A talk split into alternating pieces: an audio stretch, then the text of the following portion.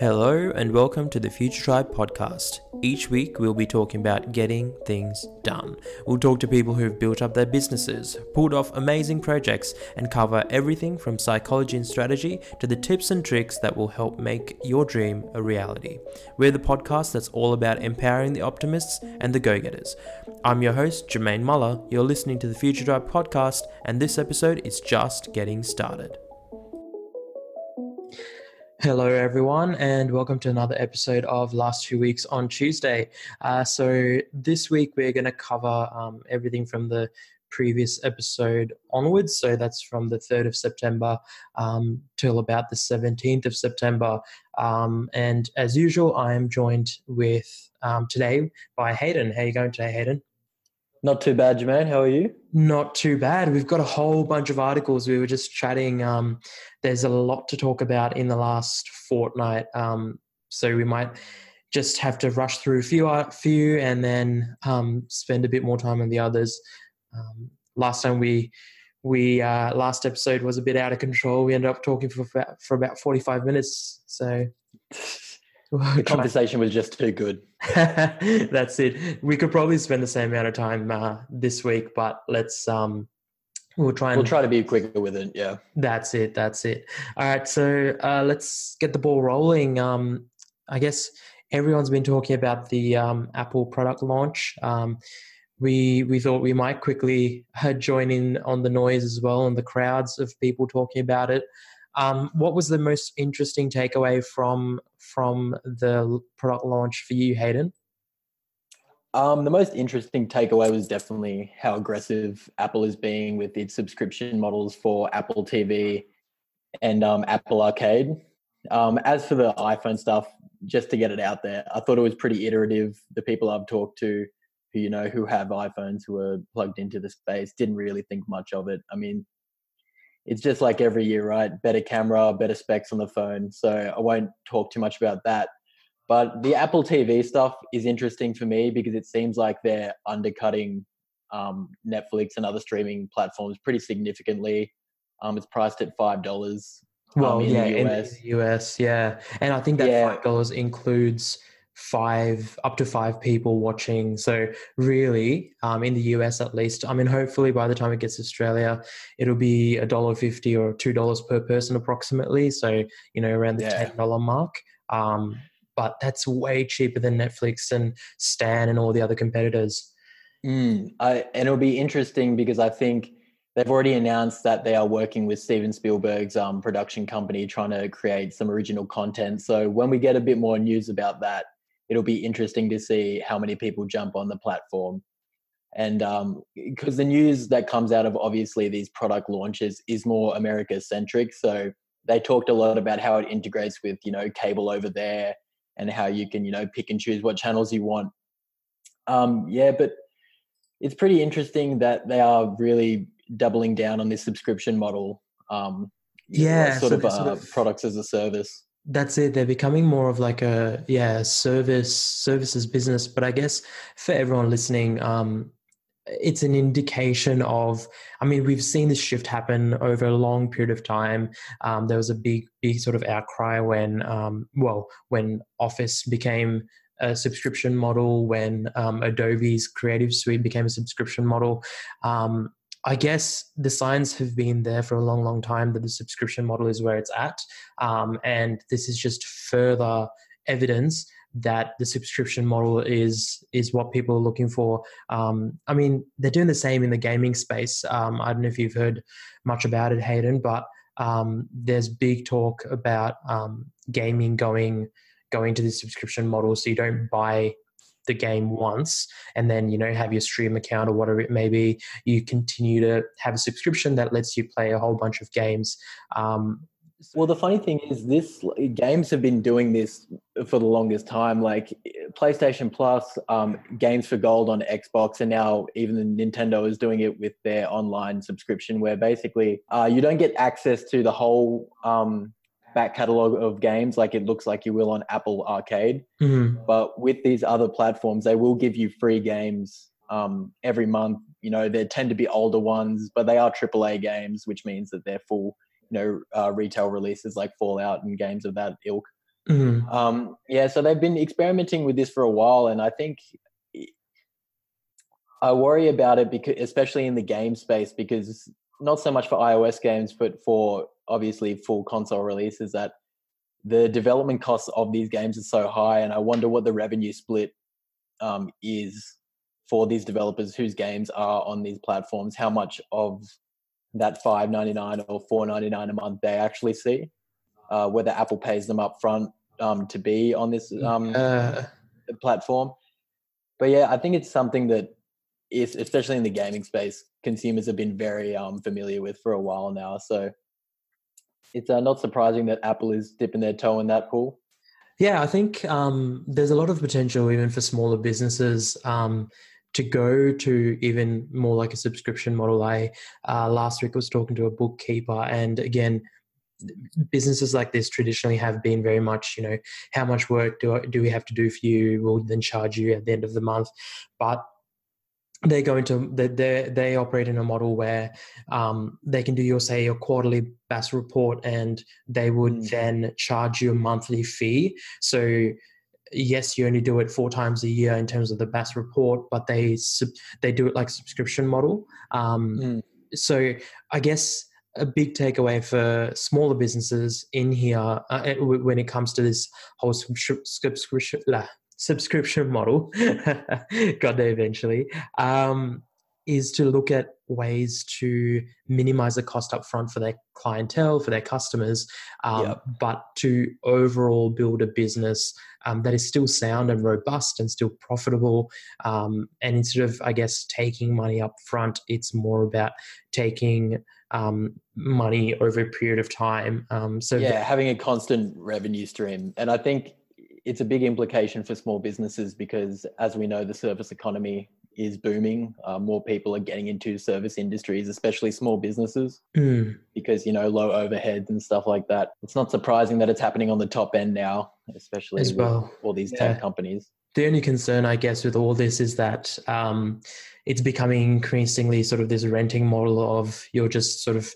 paying to use and then as soon as you stop yeah, you, get stuff you have the, you own the license to the product rather than owning the product itself. yeah yeah which is a fundamental shift in how um, we used to think but i guess yeah. about joining joining the the modern world um, last week we heard about um, i guess we're just moving on to another article last week we heard about um, facebook um, really finally launching their um, dating um, facebook dating stuff um, which it's interesting because I don't know if you've been on Facebook today, but on my app, it, there was actually a pop up saying that you can now actually buy movie tickets directly on Facebook. Um, oh, okay. Like literally, it was a Facebook pop up. So it wasn't a notification, it was actually just Facebook just separately pushing pushing this um, buy movie tickets on Facebook option. Um, Mm.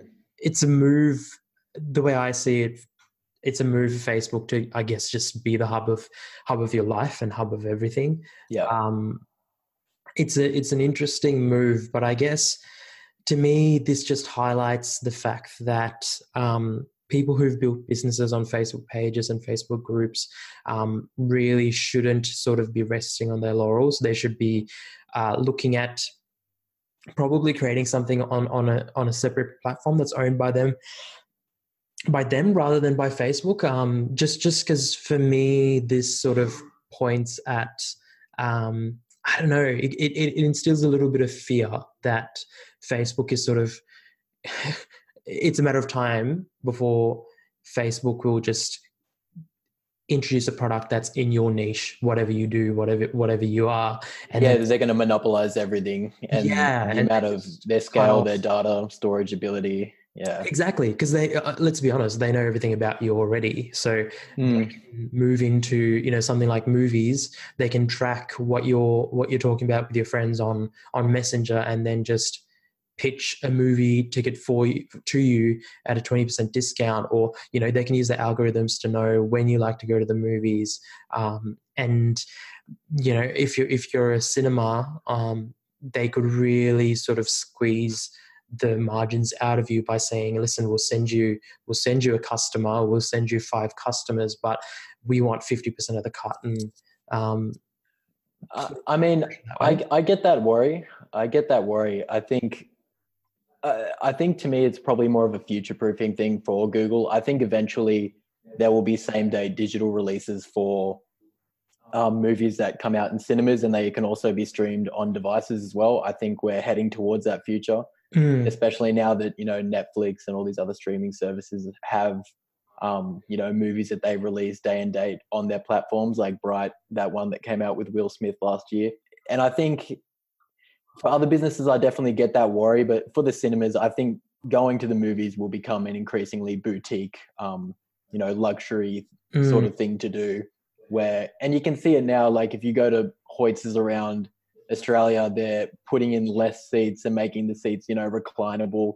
Um, and that pushes ticket prices up. So I think Google, I, I say all this to say that I think Google is going to have a system there so when they can you know have a google movies platform that they had to mm. you know their service line that they can advertise it to you and you can buy it right there and and just watch it straight away yeah I, yeah this this all just i guess leads back to the flip side of of what you're saying of you know um it becoming more and more important for you to own you know a home on the internet that is not a Google page or a or a Facebook page or a Facebook group. Um, oh yeah, I see it.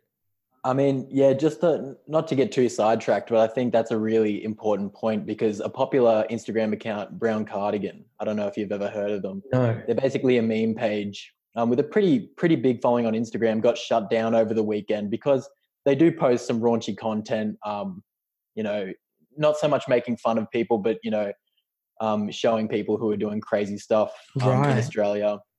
And you know, they are a big account followed by people like Ben Simmons, you know, the NBA player and stuff. And they got shut down just out of nowhere because wow. Instagram just flagged all their content. And luckily enough, you know, they have such a engaged user base that they you know platformed for them and got them back online but mm. i mean if you're an influencer and you post you know pretty not safe for work, you know, risque content, you just get shut down like that. It is a you know a big worry.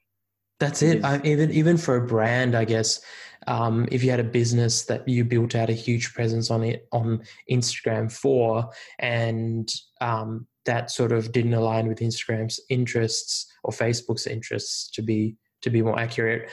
Um, the fact that they could just shut you down, it's it's it's scary. Um, but again, these these guys are only, in my opinion, getting bigger, and by monopolizing, they're trying to monopolize every industry that they can, which is fair enough. But yeah, um, I guess speaks to um, the importance of you know building out more of a home on the on the internet for yourself and for your business that you're not so reliant on on Facebooks and Instagrams of the world. Moving on to the next article, uh, Afterpay joining um, some some really really uh, special company, becoming um, one of mo- the one of the most valuable Australian brands in 2019. So um, they've made the top 20, um, and this is this is uh, the annual Brand Z top 40 by WPP and Kantar. They they um, are research organizations who essentially just publish this benchmark um, and afterpay is broken into it it's it's very timely because it was just last week that i was talking to a client of ours who uh, ours meaning future theories who um, integrated with afterpay um, and use afterpay on their website um, and a majority i think i think some some weeks and some months up to 90% of of the um, shopping carts um, that go through are afterpaid. Um, so interesting that that that um, they've joined the top 40. I'm not surprised. I think they're they're valued at around five billion dollars. So yeah, I just wanted to chuck it in basically to highlight, you know, to the people how big of a trend this is. I mean, um, Australia currently has two unicorn um, fintech companies that operate in Australia, or no, three, but two that are the payment model that Afterpay mm. uses. So one's obviously Afterpay and the other is ZipPay. Yes. And these things, and it's crazy to know that they're on like, so they're number 20 in the most valuable brands that Australia has right now.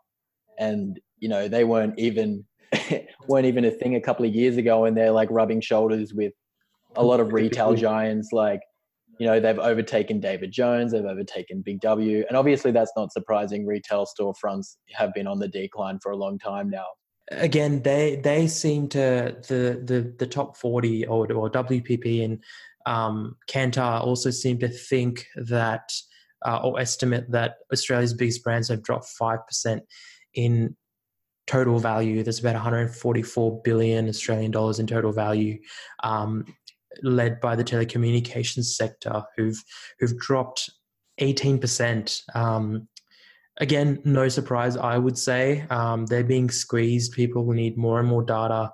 People are. Um, there's just way way too many options, or well, heaps of options nowadays. Yeah. You can go into a like an amaysim or a secondary sort of offering and get a lot more data. So the big players have had to compete um, yeah. Unlike in the past, where Telstra could charge you, you know, five times as much for um, half the data as a small player. Um, yeah, because they owned all the infrastructure and stuff like that. I don't really feel too bad for them, to be honest. I think the oligopoly of the telecommunications industry has really been anti-consumer for a long time. I mean, to mm. think in our lifetime that we paid 25 cents per text like yeah. on a prepaid plan is just crazy. Thinking how small that data is, it's like probably one kilobyte, two kilobytes of text data. Yeah, and I paid twenty five cents for that. Like, and now it's unlimited on like a ten dollar per month plan. So it, it, goes to show you, it's they they made a whole lot of money at, at one point, and now they're sort of being squeezed. Um, but again, it's it, it's it goes into you know even the banks and and a lot of those organizations. You sort of look at them and go, yeah, okay, you're, you're being squeezed now, but you did so well for a while, well, for a long time, and squeezed us us for a long time. So, uh, time to pay your debts back. Um, moving on, Google is now showing their competitor ads on local business profiles. To me, this is insane, not surprising, but crazy. Like SEO is massive, but could you imagine if I, you know, sold you and sold you on my platform, you then hopped on board and then I advertised your competitors underneath because despite people looking for exactly you. I mean, they're essentially looking yeah. for, you know, Hayden and there's ads underneath saying talk to Jermaine instead because Jermaine paid me paid money um, to to hop on this ad and and sort of um, essentially take take interest away from you. That's yeah. So for the listeners at home who really don't understand the concept, because it is a little bit um, complicated. When you search up a business, it has the Google profile on the side where basically, you know, the title of the business, its address, its web address, um, you know, all that good stuff. But now what they're adding to the bottom of that is related um, businesses, and you can click on them and get their business profile up. So, for example, if I was searching uh, Canberra Toyota dealership, it would have a Hyundai dealership right under it. As long as like, Hyundai is sort of paying for the advertising. So yep, yep. the catch here is I think that Google's again just uh, going after the money. Uh, you, you can't blame them, but again, uh, I guess the markets. Hopefully, I would I would hope that the market sort of correct corrects corrects it, itself. Um, by a lack of interest by advertisers or something along those lines? I think there'll be a significant pushback. I mean, the amount of money that's dedicated to SEO, I feel like this is sort of a slap in the face to that, where it's like we paid all this money, you know, for hmm. Google Ads and to be optimized on your platform, and now you're just just because you're away. getting money from our competitors, you're direct like. I feel like Google is just like playing both sides of the war here, so they yeah. always come out on top. Yeah, and I think yeah, because of how big they are, it's going to be a, a big struggle for companies to get them to change this. But I think there will be a compromise on Google's part. Yeah, mm. it, it, and and the thing is, this isn't so much of an issue on desktop because on desktop you've essentially got the main search results, and then on the right hand side you get a little sort of pop up. The big problem here is mobile, um, in that often mobile pushes pushes these responses all the way to the top of search results. Yeah, and, it takes up the whole screen basically. exactly. Exactly. And then you, Safari, yeah. um, you add to that the fact that mobile people browsing through their mobiles just numbers keep going up as a percentage higher and yeah. higher and you you get to this sort of space where the majority of people browsing see ads.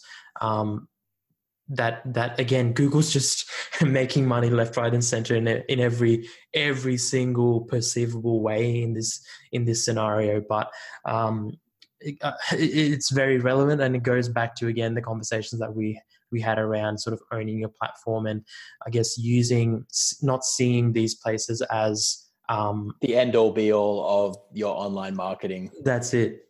Yeah. And sort of hedging your bets as uh, with a whole bunch of options to um, to generate leads and acquire leads for yourself. Um, yeah. Moving swiftly on to another, uh, this is again very relevant. Forty nine states and the District of District of Columbia are pushing an antitrust investigation against Google. Um, so that's obviously happening in the US. Uh, there's a there's a uh, New York Attorney General Letitia James saying that Google's control over nearly every aspect of our lives has placed the company at the center of our digital economy. So very relevant here. Um, they're they're sort of pushing these antitrust um, trust, uh, I guess, investigations. Um, mm. But you know, Facebook, Google, Apple, Amazon, everyone literally everyone is getting um, investigated. Is yeah. getting investigated.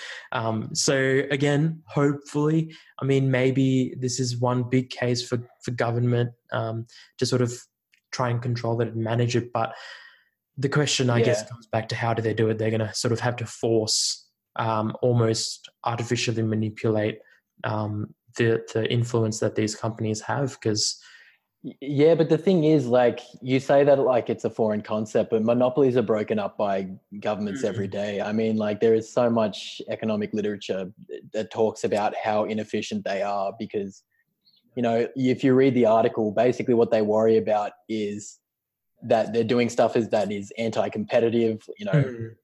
And basically that means that the consumer loses out. They have problems, and it with data, it's even more so of an issue because when you control the information, you control the masses. I mean, that ask Rupert Murdoch about that, and he'll be able to tell you how important it is to own newspapers, even though you know newspapers aren't making any money. And basically, another thing they bring up in here is that these companies, because they have political slants, you know, one side or the other, that they're really dangerous. And if it's not regulated, that not only could this be like a business problem, but this could be a major social problem in going forward. Yeah. So yeah.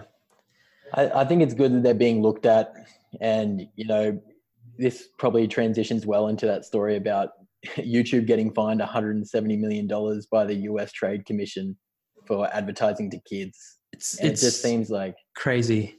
Um, how many slaps on the wrist are they going to get? Because the article is funny because it's like 170 million dollar fine, which is about two days worth of revenue for for YouTube, so which really. Nothing. Um, nothing two two days so one one one fiftieth of their of their annual revenue not even that yeah.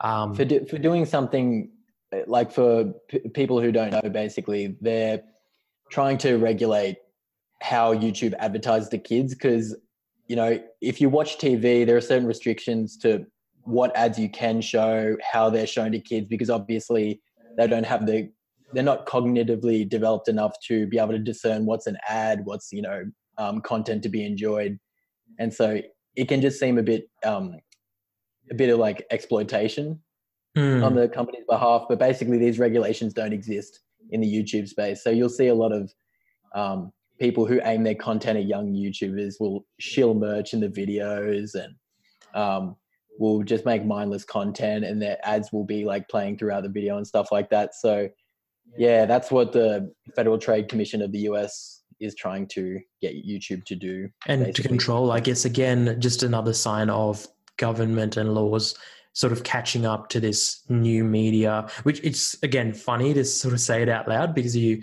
no one would say you no one would call YouTube new. Um, but it takes a little bit of time to um, it get, it get it sort of reminds me of Formula One where you know the, the, the game, the aim of the game in Formula One as a, as a racing motorsport um, is um, to essentially skirt and sort of blur the lines between what's allowed within the rules and not allowed within the rules. And then, you know, it often happens that someone does something they've they really succeed within in one season, and then for next season they they introduce new laws to sort of rein that back or make it um, accessible to everyone. Um, and this is just another another way of essentially doing the same thing where organizations and I mean Ryan Toys Review um, which is one one group, uh, one one Facebook channel, earned 22 million US dollars in 2018, which is mind blowing. And yep. um, 90% of the material um, references products that are designed for children under five years old.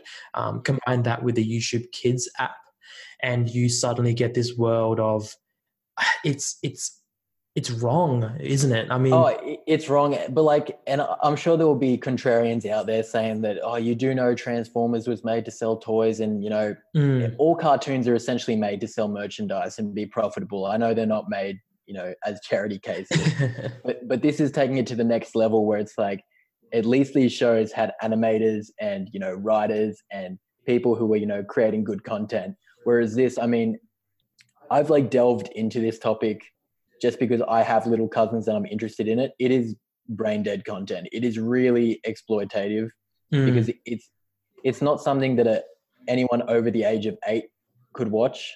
And it really is like they're playing with toys, they're playing with jellies. It's sort of those bright flashing lights um, designed to attract kids, which, when you put it that way, in real life, would be very wrong. You would look at that. I mean, if there was a store that was designed to attract five year olds, you would think that that should be illegal. Um, well, that's the thing. It's like I'm pretty sure in Australia, don't quote me on it, but you can't actually play certain types of ads during the ads break in like Saturday morning cartoons. Right. But now that YouTube has become the new Saturday morning cartoons, mm-hmm. there is no restrictions on it. And yeah. they are making money hand over fist because of this. And it's exploitative. And like I'm a usually a big believer in, you know, you're a consumer, you should take responsibility for yourself um, and make decisions and not be, you know, taken in by all these marketing ploys. But mm. as a kid, like there has been stacks and stacks of evidence to say that they're not smart enough to discern what's advertising exactly and what's not, I mean, and it's and it's super dangerous. Exactly, they're not they're not like they're kids, right? It's yeah, they, they haven't gone through what is needed. I mean, one would argue that even at sixteen, some people still don't don't have what it takes to make uh, responsible decisions for themselves. Um, yeah uh, let alone when the cards are stacked against them and they've used psychology to design something that is meant to be attractive to you. Um, yeah. That just makes it even harder. Um, we'll wrap things up with the last article, uh, which is Spotify acquiring SoundBetter. So it seems like Spotify is just on a big, big spending spree to acquire. Um, mm all these sorts of companies. Um, they recently acquired Anchor, which is a company that we actually used to host our podcast and yeah, shout out Anchor. um, and now it's acquired SoundBetter, which is a music production marketplace for uh, artists, really. Um, mm. And they haven't disclosed how much um, they've paid for it, but I think Spotify wants to become sort of the YouTube um, of of the music world. Um, yeah. Again, fair enough. I don't. I don't see anyone sort of SoundCloud sort of struggled over the years. Spotify's got the advantage of having um, licenses to actually have you know real music on there, like artist, like record label uh, contracts and deals.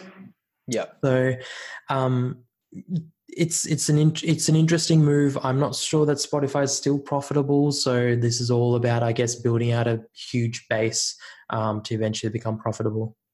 Well, I think yeah, I think with the proliferation of being able to share your music on the internet, that Spotify wants to sort of create this marketplace or release this, um, you know, platform where you can release your music independently. Because traditionally, the problem with being a musician is that you know, even if you're really good, you're really talented, like you don't know people who play certain type of instruments. You mm-hmm. can't get in contact with good quality sound engineers. Um, and that's what the label basically back in the day was paying for. It was paying for your studio time. It was paying for you to link up with other artists who were on the label and stuff. So this is all a big ploy for people who want to stay independent and not be sort of um, effed over Mm. by those contracts because they are very predatory. Um, if you want to know a bit more about that, search up 360 deals and why they're so horrible. But yeah, I think this is an effort to get that independent crowd who has sort of been bubbling under the surface on pl- platforms like SoundCloud Yeah. to really, you know, um, so the next generation can basically um, link up with other professionals without the need to go through music managers, A&R reps and stuff like that and release it on the internet independently Yeah. which I think is a good I think is a good thing. But I've heard mixed reviews about the platform, and I'm not sure how many people actually utilize it yet. So maybe when Spotify does a rebrand, put some money behind it, it becomes a bit more popular. But That's it. now, just just yeah. wait and see. They obviously saw something worth buying and paying for that they couldn't have done themselves. So, um, yeah, with that, we'll we'll wrap it up. Um, as usual, all the all the um, articles we've talked about will be available in the description. Um, if you have any thoughts, if you have um, any feedback at all, or news that you'd like us to discuss more about, um, we'd we'd love to do so. So reach out to us, uh, send us an email. Um, probably just email Hayden, um, Hayden at future, so F U T U R E T R I dot B E. So that's Future Tribe. Um, so email Hayden at Future Tribe. Um, we we have considered and thought about doing um, separate um, podcasts where there's big news items to talk about. So perhaps something that um, you like to hear more of, uh, just let us know because at the end of the day, we're we're doing this for you, the listeners, um, and where it's all about uh, keeping you in the loop and um, helping you be be a better business person, a, a better um, go getter, as as we like to say. Um, thanks for joining me, Hayden. Um, talk not soon. a problem. Yep, hundred percent. Awesome. See you next week. Thanks for listening to another episode of the Future Tribe podcast. If you enjoy this podcast, please leave a review on your favorite podcast app. It goes a long way to helping us. If you have any thoughts, questions, or comments, email us at hello at f-u-t-u-r-e-t-r-i dot b-e. If you haven't already, become a part of the tribe on Facebook. Go to f-u-t-u-r-e-t-r-i dot b-e slash fb and invite your friends. We're just getting started and we would love to see you there. That's it from us. I hope this episode has empowered you to keep working on bettering your future. It's a pleasure to have you as part of the tribe. See you next time.